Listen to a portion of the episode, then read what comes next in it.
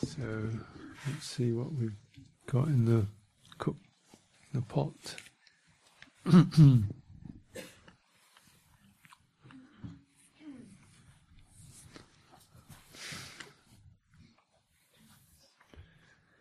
Could you kindly expand on the guidance on metta in relation to sustaining metta for oneself? One is subject when one is subject to much criticism, rejection, and disapproval.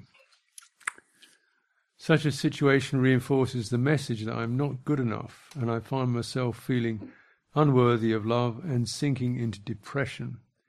How can I find a sense of self worth that is not dependent on pleasing others. You've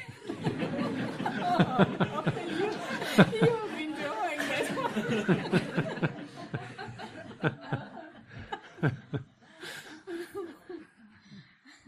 what do you do? what do you recommend? What does everyone? I move out. Everybody loves you, huh? You're such a metta, you should talk about yeah, it. Yeah,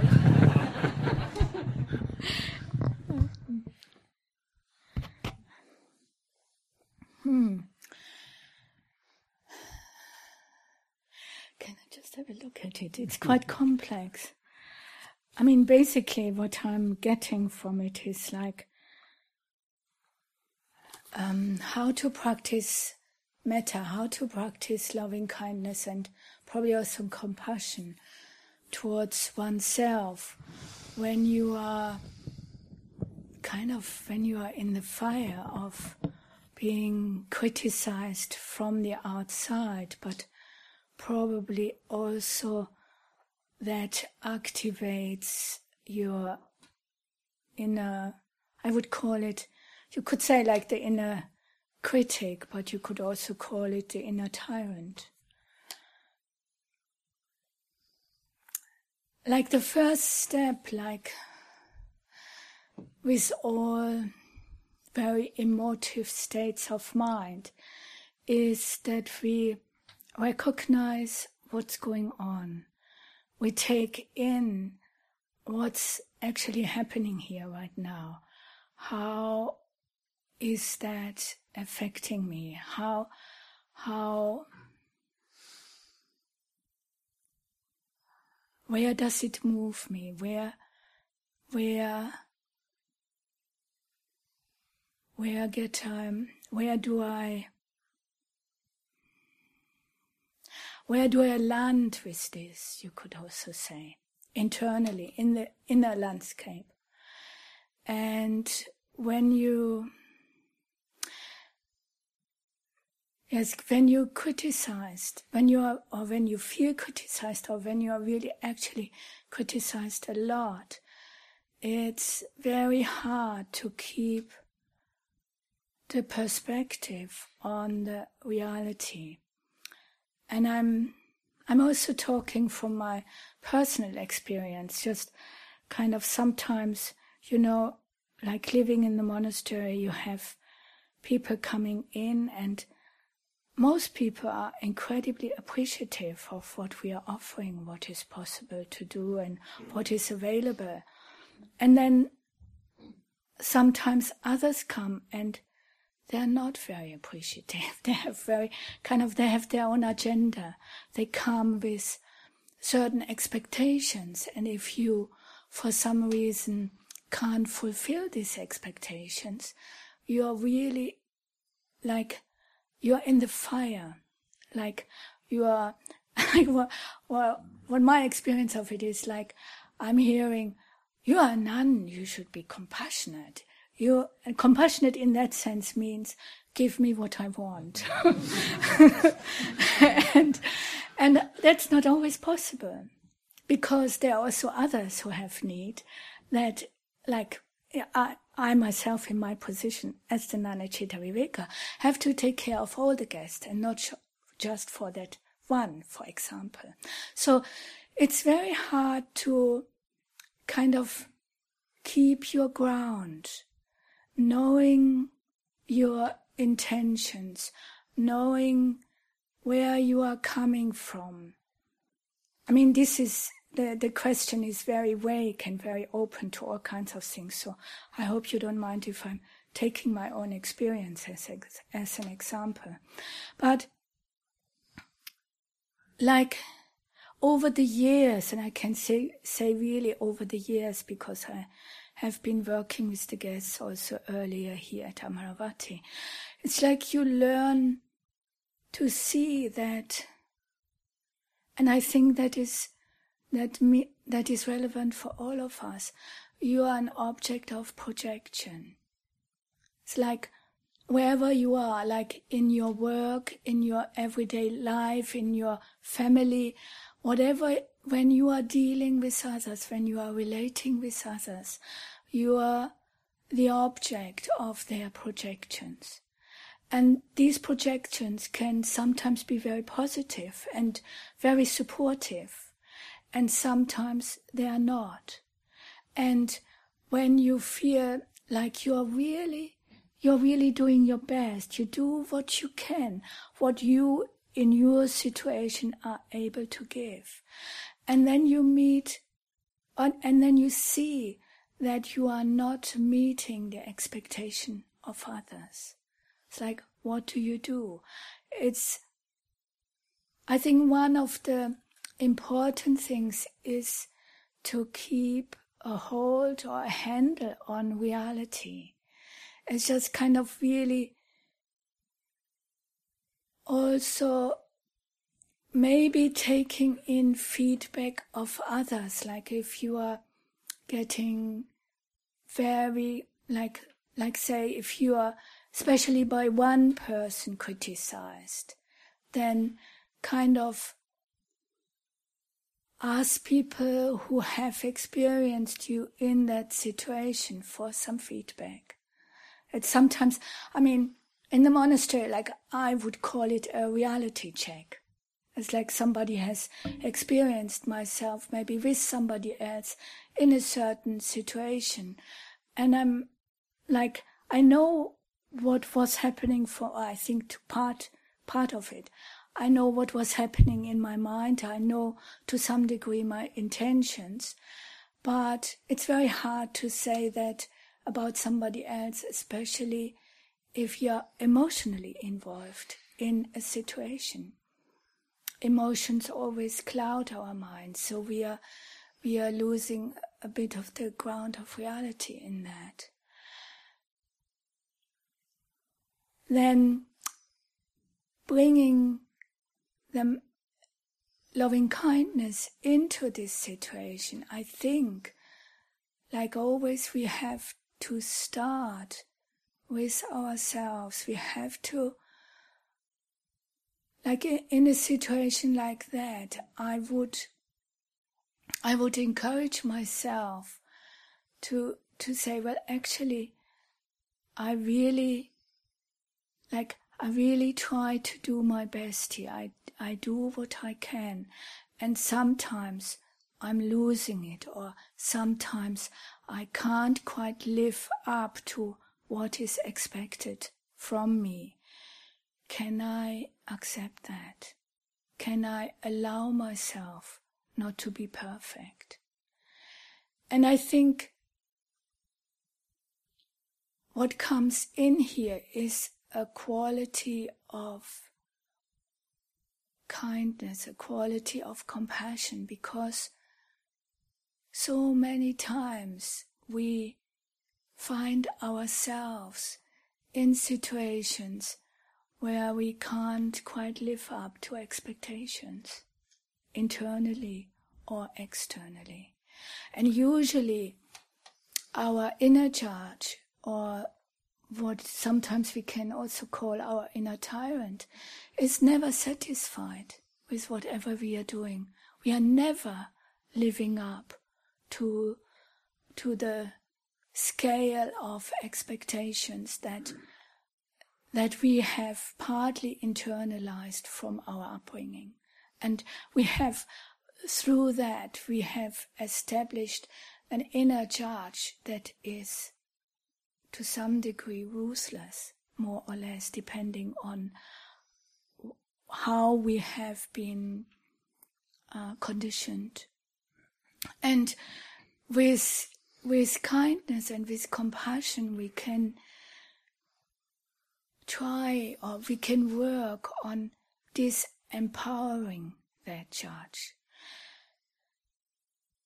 For myself, I know if I'm in a situation where I feel quite stressed and say like criticized or blamed or I feel under pressure, if I'm if I'm like if somebody in that situation speaks to me with empathy, with understanding, and just kind of a sentence like, "Who this is really difficult right now, isn't it?"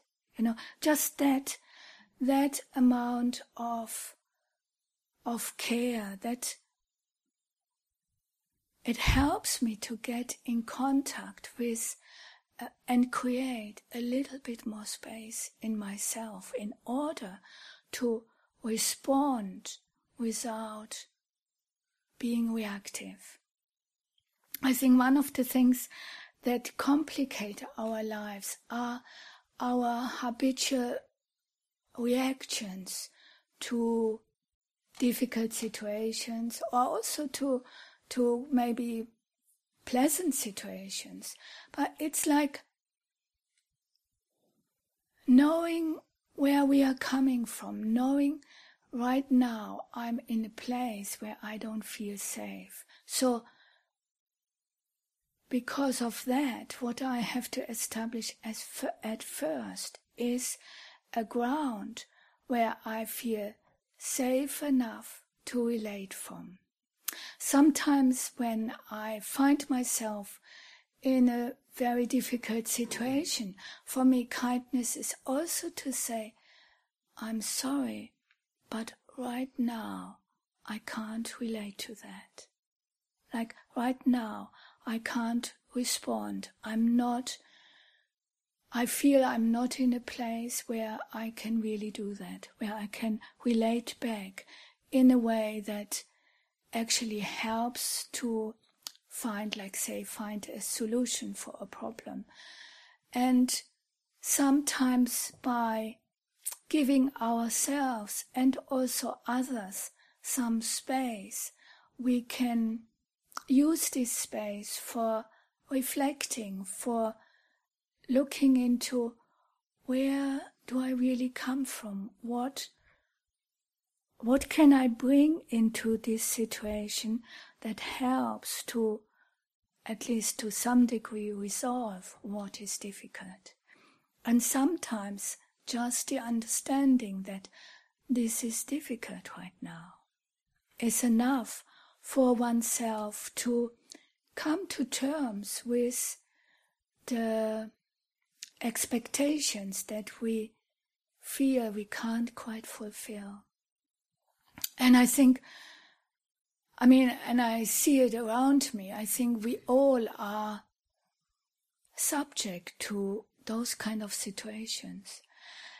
I mean, I could just say, oh, well, don't take it so personal or, or try to get an inner distance. But I think one very important part in this, and that goes together with the practice of metta, is the acceptance. This is what I'm meeting right now. How can I connect with that? And a connection from a point of empathy, from a point of understanding what is happening in myself and trying also to understand where the other person comes from. And sometimes that seems to be impossible. I, I, I, mean, I have my own experiences in that, and and it takes time. But I think what is really what is crucial is to to get that inner space where you are not with your nose or with your heart, you could also say, in the midst of the, uh, yeah, in the midst of accusation and blame and and being kind of drawn into that. I think we have to find ways of stepping back, reflecting, looking at it, connecting with it, and saying, like, from here, how can I connect with this? That is what comes right now. I hope that is helpful. Ajahn, would you like to say something more about this? Um, yeah, there, you know,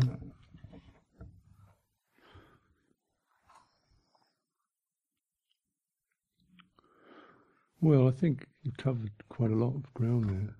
Um,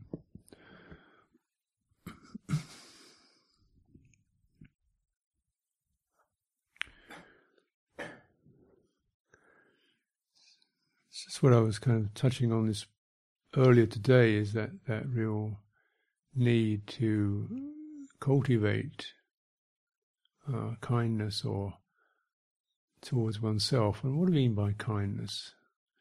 In that it's often you know, the non non aversion, non picking up hostility, safety, not feeling tense, not feeling defensive. And so we, what I was suggesting uh, as just a regular ongoing practice is to have times in the day definitely when you just do just that. You pick up images impressions that remind you of times when you have been appreciated um, you know experience gratitude or courtesy and you just pick up what that felt like and you dwell upon it and make much of it.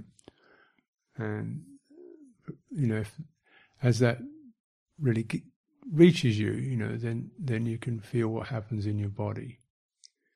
When perhaps some of the the shoulder sinking or the hunching or the kind of tightness around the chest eases up, and you, yeah, that was nice, you know.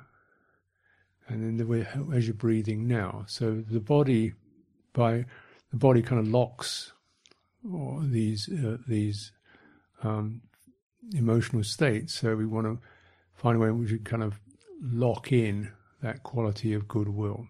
You see what I mean? So often we've locked in the quality of ill will.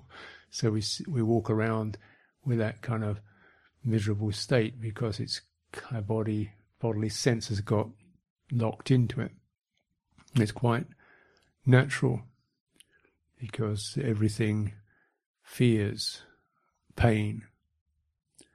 Every creature fears pain and human beings, because we're mammals and highly evolved social mammals, f- strongly fear the pain of rejection being thrown out of the group, the tribe, the mate, the partner, whatever, you know, the, that thing. So, so when that's around, you know, there is either shutting down altogether, we just soldier ignore them, hell with them all, you know, I'm doing my, what I'm doing, which isn't great. or we tend to sink under it, you know, or desperately trying to come up with performances to win other people's approval. So these are the ways we sometimes don't notice it. You know, I think what Ajahn was saying about the inner tyrant is always this drive to try and do something to make make other people feel you're good enough. So you don't notice why am I so driven all the time? You know, trying to prove how good I am. So underneath all that activity, we perhaps don't recognise what would happen if that stopped. And you just, oh God. You know, and so, so it's really important just to cultivate. You don't have to do anything. This is just coming to you. Mm. So we don't have to win it. It's the natural medium of of uh, any kind of clarity of exchange and connection must be accompanied by non-aversion. You know, doesn't mean we're kind of rapturously in love with each other, but there's a basic sense of that's you. So why should I, you know, why should I want to do something harmful? Hmm? So it's just important to keep cultivating that as a general thing, because it's bound to happen. It is bound to happen because you know people are bound to dislike you. Even the Buddha, people disliked him, tried to kill him, so he got plenty of blame. And there's a saying in the Dhammapada: "There never, wi- never was, never will be somebody who's not blamed." So you know, so just get it clear. This is not. Doesn't matter what you do. It's, it's going to come your way. So you cultivate that just as like regular uh, medicine, building up the your your antibodies, if you like. Then you know when you get the hit, when somebody takes a swing at you, then you you got to come. I think you've got to slightly step out the out of the firing line. You don't take it full full blast. You kind of you can sort of sometimes deflect your your eyes, you know, or just kind of emotionally step back. And that's what feeling your body is about, trying to come back into your body. If you reach reach forward when somebody's swinging a punch at you, you know, and you reach forward, bam. And often the person who's trying to win other people's approval does just that. You know, am I good enough? No, wham. so you want to stop that habit of reaching forward. yeah, because you're not going to win it anyway that way. Uh, and how and you know why why do you need it really? If if you have um, the self respect then there's that sense of you don't want to dis- disregard people's criticism. That's you know okay. What okay there's some maybe there's something legitimate in that. But you don't want to take the hit. Um, so you just step step back psychologically come into your body your feet particularly your feet you know Breathe in, breathe out. Pause. Put it on hold. Let it move through. Because the way that um, emotional interchange happens is if you start reacting, the other person gets the reactions start occurring. So if you if they if you you know if they feel you're not listening at all, it's going to get a bit more riled. If you defend yourself, they get riled. If you try and placate them, they get riled. so they're really angry. So you just got to kind of find a place to softly receive it. Yeah, and that actually helps the other person because sometimes they are discharging their their angst, their pain. Yeah. Uh, so then, when it's like that, then you've really got to take some time afterwards. When you had a, a whack, you've got to take some time afterwards, just Take a few breaths, take a walk. Yeah. So and discharge the shock of that because these these these are shocks for a human being. That's when it's like that. You also get the other kind of ill will is when it's just not so much violence as constant constant depriving one of of of of goodwill, just a slow starvation of any kind of affection or approval. This is like you know, the, like the oxygen goes out of the air, and you, you know, nobody's meeting you, nobody's there for you, nobody's interested, you don't count, not listened, you know, that kind of slow thing. I think that's perhaps sometimes more deadly because you, it's like, um, you know, being down a coal mine when the gas is there. And you think, is that, you know, you're starting to feel gloomy and depressed and do I exist or not? Uh, and then you really um, could just get out. you know, find, a real person to talk to. It's a simple thing. But really also just keep that, that whole process of, of kindness towards yourself going is the fundamental thing. When you can do that, when that becomes established, you can always try to bring up memories of people you are admire, respect, or are fond of. Helps to get the juice flowing. And uh, at a certain point, it will be possible to generate some quality of compassion or goodwill to people who, who, who are unpleasant to you. Mm.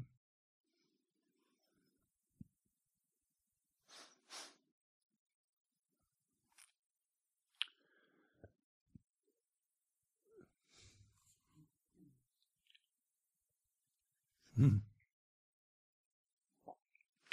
Conclusion of Satipatthana Sutta suggests that enlightenment could be achieved fairly quickly.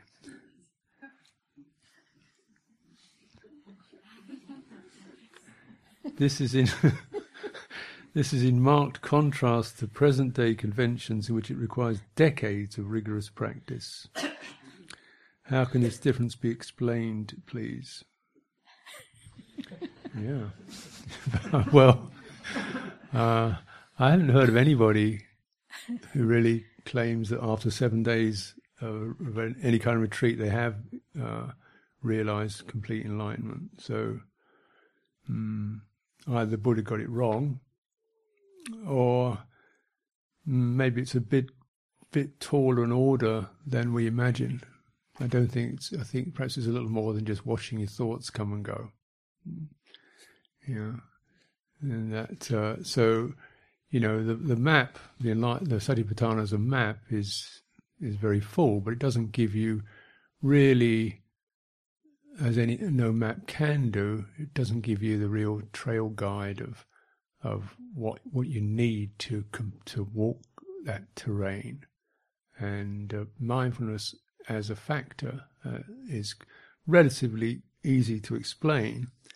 As a practice, it takes a lot of support.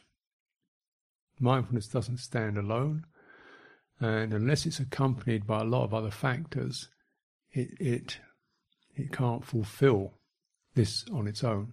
So here you have the three factors: atapi and sampajana, and sati knows yeah. So sampajana, clear comprehension, um, constant clear comprehension means uh, looking into the impermanent nature of experience constantly with that.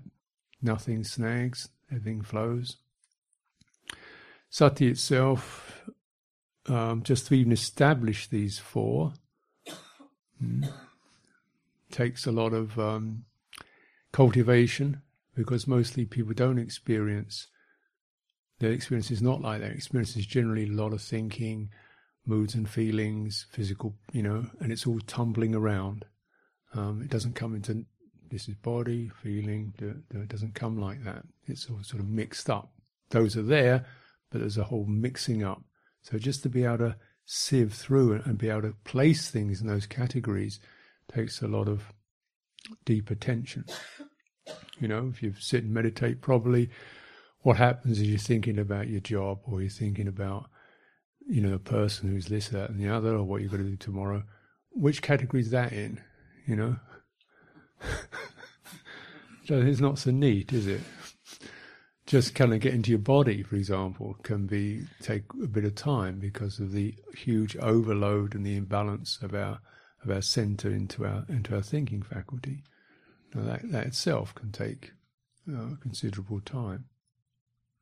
So yeah, if you if you were able to place it all in those things and those those uh, support faculties such as right view, right intent, right effort, right livelihood, they are all you know in good running order. You know, and right effort is all in good running order. Then you know then yeah, it would certainly be that way. But um, by and large, the, the view that we find ourselves constantly ahead, so our hearts constantly twisted into this view that uh, you know the world generates is here am I, a separate self, um, other separate selves around me. Um, get what you can. You're going to die at the end of it. Uh, and that's the end of that. Uh, uh, this isn't a really right view. So just even getting the, the sense of being an aspect in the whole dynamic continuum of cause and effect. Right. Now, who walks around with that set in running? I am a I am a dynamic and ongoing continuum cause and effect. Unlikely, really. so it takes a while to not just have the words, but to really feel it. You know, in fact, one has to be a stream enterer to to um, to to to be in that that steady state of right view. And that uh, takes quite a bit of work shifting, uh, you know, defilements, hindrances, obstructions, um, preoccupations, mind being obsessed, to really get round to it. Mm. That's my my sense of it. You know, when you look at this this model person, you know, a theoretical person who's there in the Satipatthana Sutta, sits down, spine erect under a tree, always mindful, ardent, diligent. Right. Where you gone? you know, there's people who have a good try at it. I'm sure they have a good, best do the best they can, but you know, just it's, it's quite a big ask actually to to be able to sustain that steady state for unbroken for seven days. Um, so that's the best I can do with that.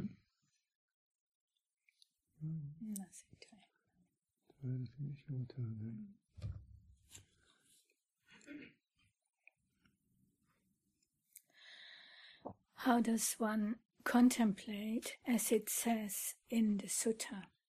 Thank you. I think,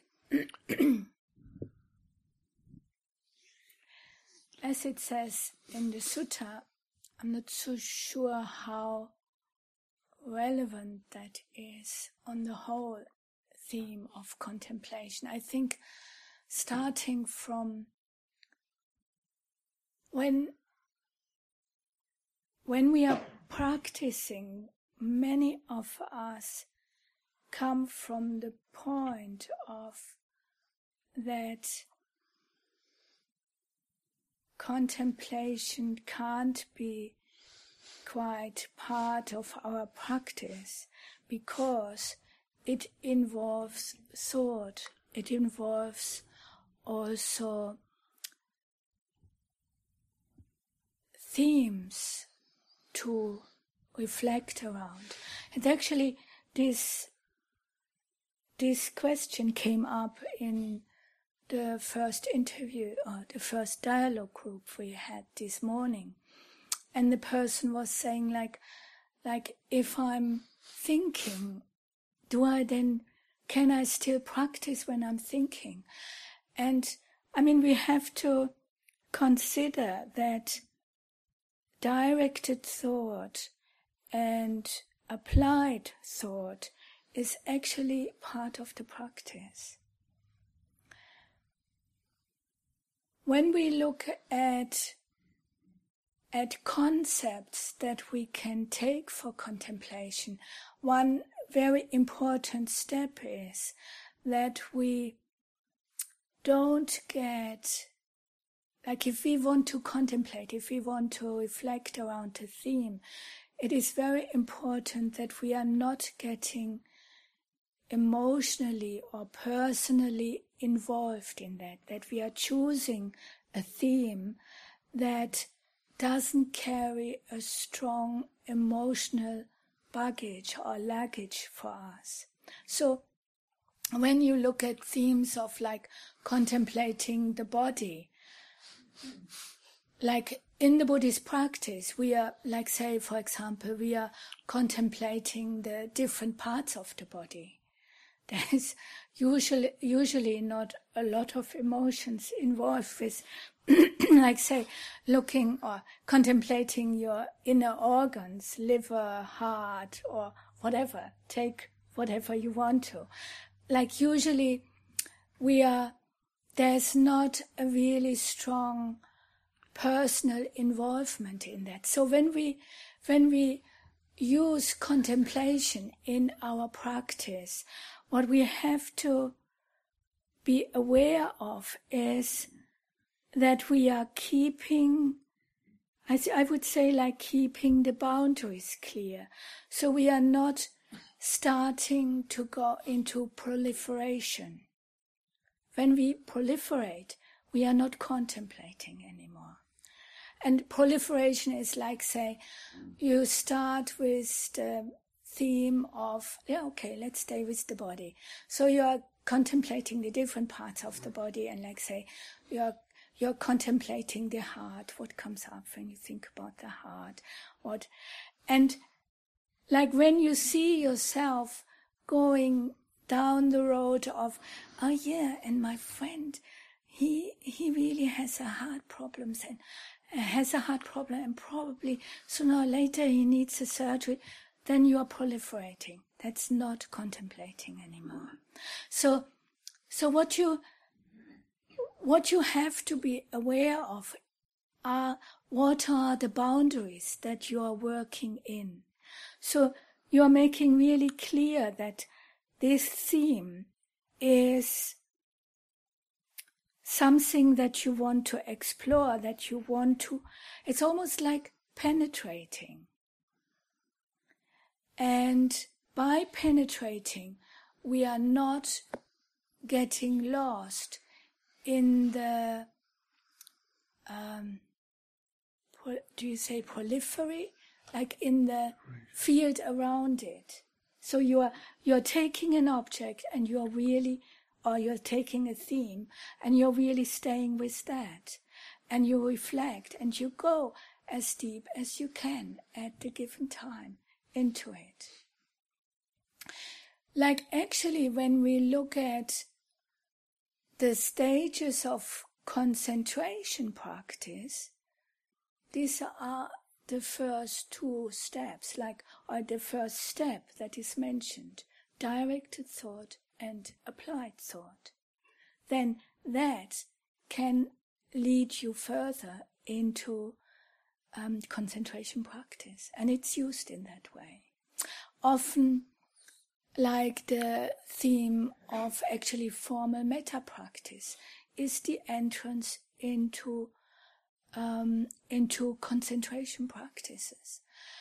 But also, I feel I find myself that taking a theme like, say, impermanence or suffering, like, or just say like the first noble truth, it's something when you really take it as a contemplation object, as your practice, it can bring you quite deep. It can show you aspects of your own experience that you haven't seen before because usually, like for example, when we look at suffering, we are coming from the point of experiencing it right here, right now. With that goes, because it is emotive, there goes um, almost like a cloudiness. Um, the mind is covered by certain investments, by by certain. You could say like it's colored. It's not there. There's not a clear comprehension there because there is that personal involvement. There is that personal approach that takes away the clarity of seeing. I hope that makes sense. I mean, that's what comes in regards to using contemplation in your practice. Ajahn, do you want to add something? No, it's, it's yeah, I mean, just emphasize what you're saying. I think the point about using uh, vitakka vichara as directed thoughtfulness mm. and sustained thoughtfulness. I th- sometimes I find it just like using thoughtfulness may give you a better sense. It's not always that there is some verbal, but it's like a certain quality of attentive. Like so, you, the word, the idea is there, but you're really listening a lot to it, yeah, and purely staying on the topic. And it's exactly that bit about the non-proliferation which occurs when the mind leaks its worries or its stuff into the topic. Mm. A lot of that's to do with identification.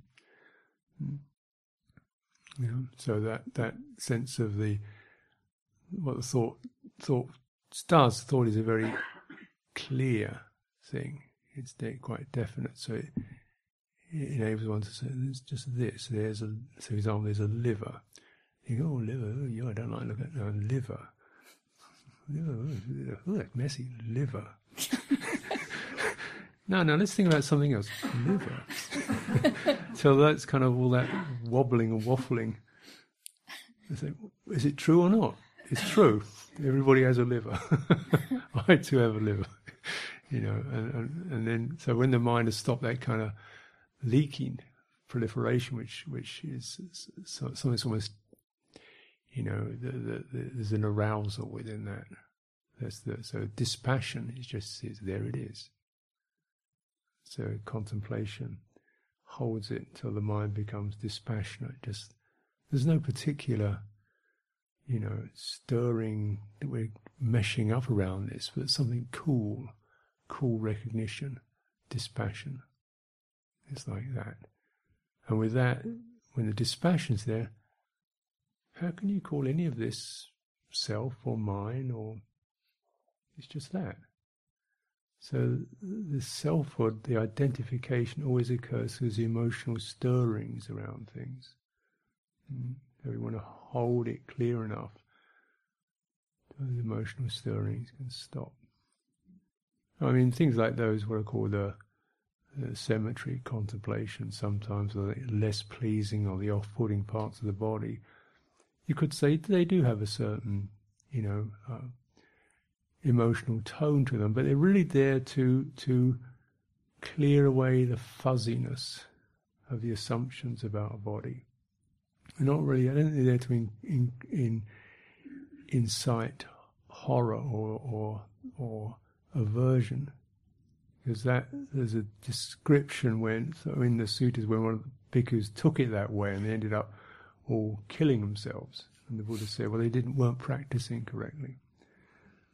Yeah. So that was actually quite a there's massive amount of equanimity on the part of the Buddha. Imagine if I'd given instruction, and 60 retreatants went out and killed themselves. You could feel a little bit like, oh dear.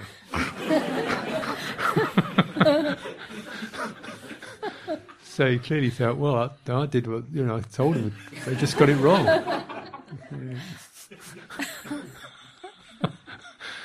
Uh, so it's not to get some sense of you know, death wish or aversion. It's just so there's a beautiful coolness that can occur in contemplation, and then then when that kind of leaking, and also all the resonances that, that are uh, stilled, then we see this is just that. There's nothing there. There's no thing about this. So the mind empties itself of of those um, uh, kind of assumptions and resonances. You know? And then we begin to recognize this too is just the form that arises. You know, body, the arising of the body as a visual sign, as a felt sense, as a meaning, as it's just something that arises within awareness. So you contemplate that because the, the mind is now holding the object in a very clear, dispassionate way.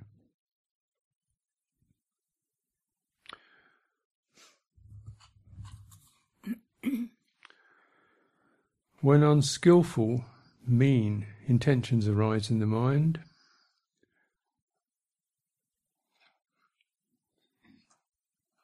how to handle them, i.e., ill will towards others, jealousy, critical judgment, already being aware of forming these thoughts, besides being aware of them, how to clean them, when are they going to stop, how to purify the mind heart.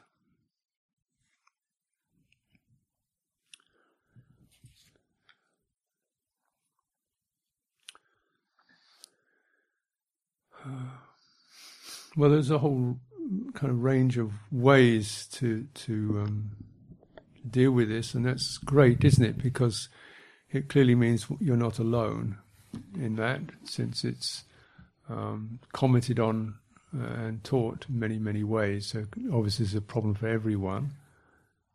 So we start to get that sense of all these the the mind intentions and mental states always seem so very here's me thinking, here's me feeling so nasty towards people. No, just, no it's just just feeling nasty is is uh, uh, kind of what happens for human beings, and there are reasons for that and confusions around that. So just the sense of this universal problem that is our first way of getting a little bit of objectivity around it all. Remember, you know, that phrase, don't take it personally. Although it, can, it can sound just a glib phrase, but recognize that if there's a word for something, particularly a mind state, how did that word get there? You didn't create the word. You can pretty sure that everybody got it. Otherwise, there wouldn't be a word for it. and it's a very simple word. On every understand. Oh, we're all jealousy. Oh, yeah, I know that. so, so that oh, there it is. So now we're seeing this is not as me being so nasty, but me being affected by this particular experience that, that everybody gets like a like a disease. You know, you're you're the patient rather than disease. Yeah. So that even just that slight shift of view um, means you don't get so sunk in it and so proliferating. I'm such a nasty person. Da Da, da, da, da, da, When am I ever going to change? Da, da, da. All that is proliferation again. You see the mind reacting and responding. Proliferation is bound up with identification. Uh, instead, we start to, um, you know, recognize that. Now, there are ways, you know, to do different, two fundamental approaches. One we might say is, is the deliberate um, contradicting or dispelling of ill will by bringing up a contradictory image. So we, we consider beings or people that we have goodwill towards and just replace. Hmm. Uh, you know, I was, oh, why, why don't I just stop doing that? You know, that's possible, not always possible. And the Buddha said it's like a carpenter is a peg in a piece of wood and he gets another piece of wood and he bangs it so that knocks the other one out. Hmm. Or other examples, yeah, this person is lousy, crummy, mean, stingy, and downright nasty, but there's a little bit of good he has in him. I'll focus on that. he does pat his dog or something, you know. So you you try to focus on the one redeeming factor. Sometimes it's a little difficult, uh, you know, and bring that up. So what you give attention to will tend to magnify. So if you keep attending, giving attention to attention to other beings, uh, what we, their perceived blemishes or failures, you'll magnify those. So you maybe you start to see there's that good side or that good aspect and bring that up. And it helps them. You know, so one isn't getting overpowered with it. Uh, another way is you begin to consider what's how much pain and misery this is causing me. Know, um, why don't I just stop, change, think of something else, turn my mind another way? Those are so there's that approach, which is you call a direct uh, substitution of, of the phenomenon. The other approach uh, is to examine the phenomenon. But for even for that, you have to have some way of that fundamental thing. This is not self. This is something that happens. What triggers it? So we start to study the phenomenon. What triggers it? What does it feel like? What's the surge? What's the what's the feeling in the body? The kind of souring, twisting. What's the person who's born in that state? What do I look like? Hmm. Yeah. So you turn the mirror around. What's the face of the mind of ill will? Is it sunny? Is it? It's generally you know, sort of shrunken, twisted. So you look at that, and gee, who's that? And uh, maybe that's the one you start to get some sense of compassion towards. Hmm? Oh, this person is all twisted up with that. So we, for that, then we uh, take, we drop the topic of the ill will, yeah, and we turn to the quality itself, and how how does that quality feel in your body? How would you, what do you, what, how do you look? You don't have to look in a mirror even. You can get a, uh, even an image of what what it, it's like. Yeah, the jealous one is generally small, small and tight, and contracted, and you know, skinny, unnourished. Think, oh dear, it's a bad state. So you start to get some something changes in your relationship to what your heart is like when it's affected by these um, terrible diseases.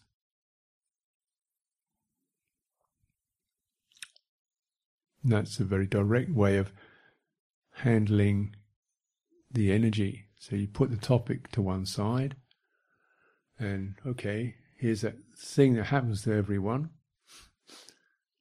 When it happens, that's what what triggers it. When it happens, how does that? What's the general overall effect? And put the story to one side. Really keep putting the story to one side. Feel the kind of souring, the twisting. The Buddha likened it to looking into uh, like water and seeing sometimes the water is very clear and then sometimes it's kind of turgid and it's covered with slime.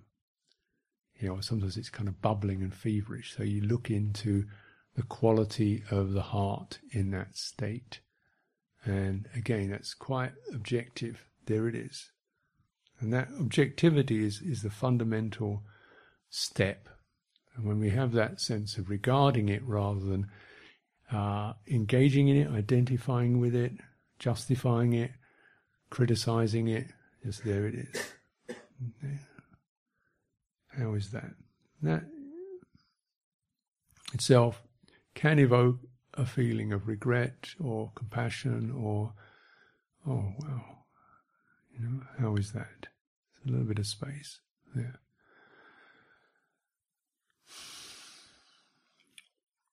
Another way, you know, you can investigate the topics. If I'm jealous of somebody's got a really nice this, that, or the other, I don't have, uh, you know, then you can even think, well, so he's got a big car or he got praised. Praise is something that we can get very jealous of. He's getting all the attention and the praise and acclaim, and nobody notices me.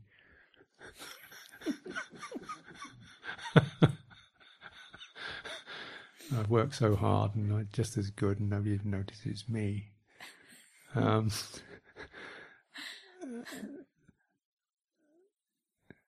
well, just uh, just how how much.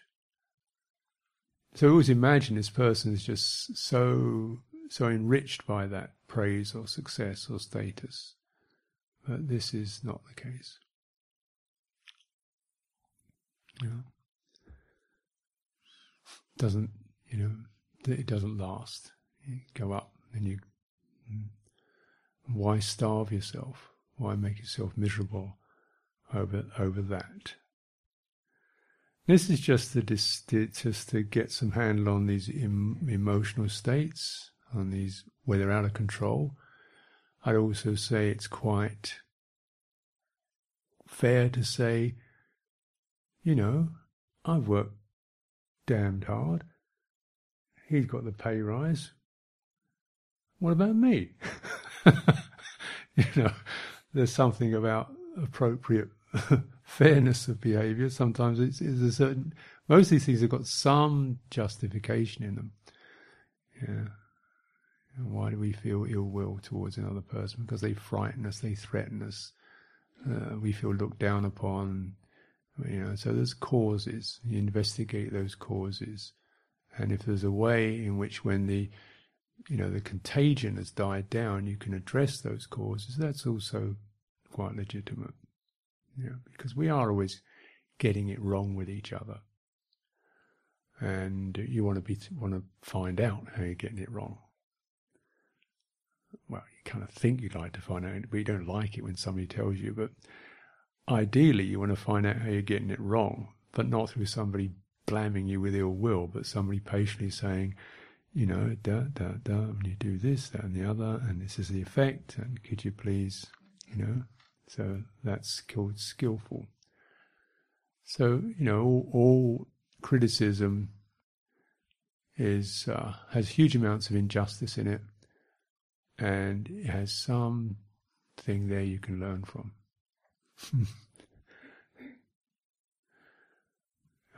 you know, something you can learn from about how you get how you catch fire with things, how you take other people's impressions and wound yourself with them. There's always a little bit of truth in it, and a lot of people's own proliferations and uh,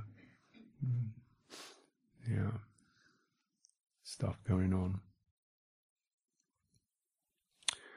And it's through that that we purify, clarify, purify the heart. Uh, mm.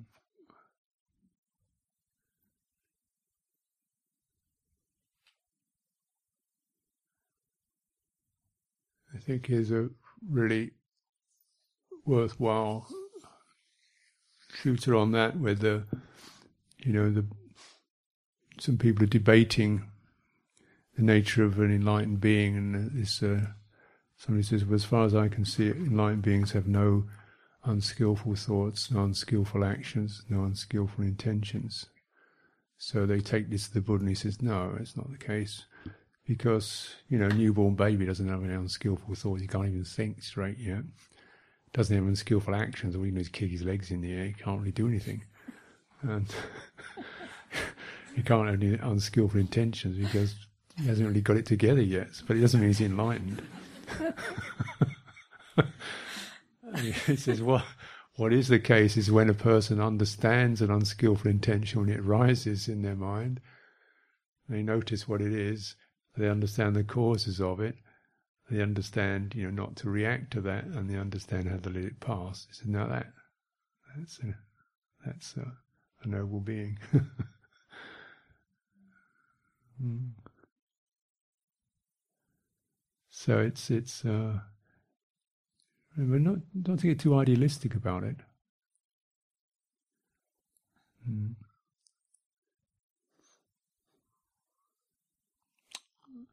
very deeply, you know, the ongoing nourishment of the heart will definitely dampen the, the, the possibilities of this stuff flaring up.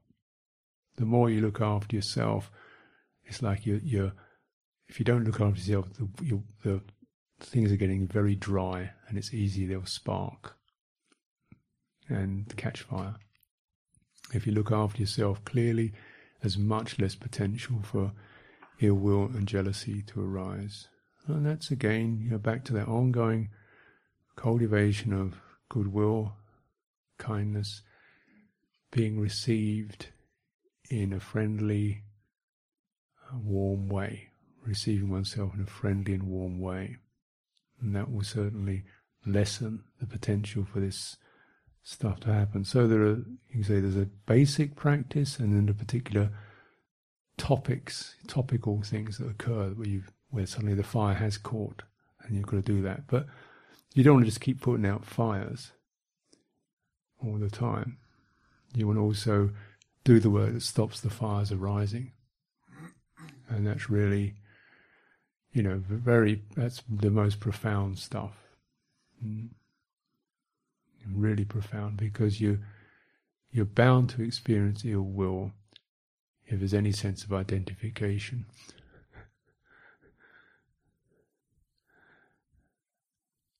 You may not act upon it, but you're bound to experience that there's any sense of identification with actions and deeds and bodies and events. So that, there's the there's that's the big project, and that clears all the firewood out.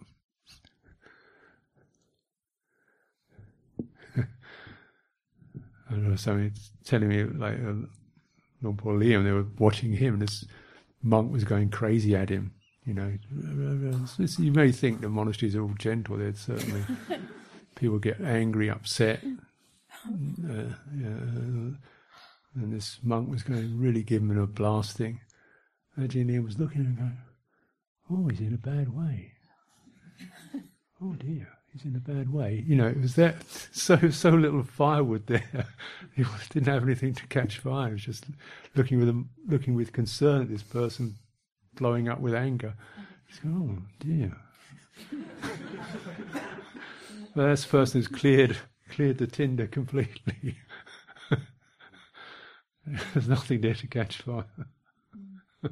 that's that's the that's the deep work, you know. Mm.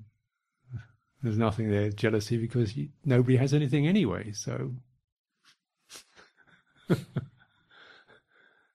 really understood that there'd be no source of, of, of jealousy and ill will. How to purify the mind? Keep practicing. More practice is necessary. In which which note is probably. Is there something you'd like to add to that? No, no. I thought you were eager. Perfectly, perfectly. Then we'll uh, have a few moments break and do some direct practice on purifying the mind.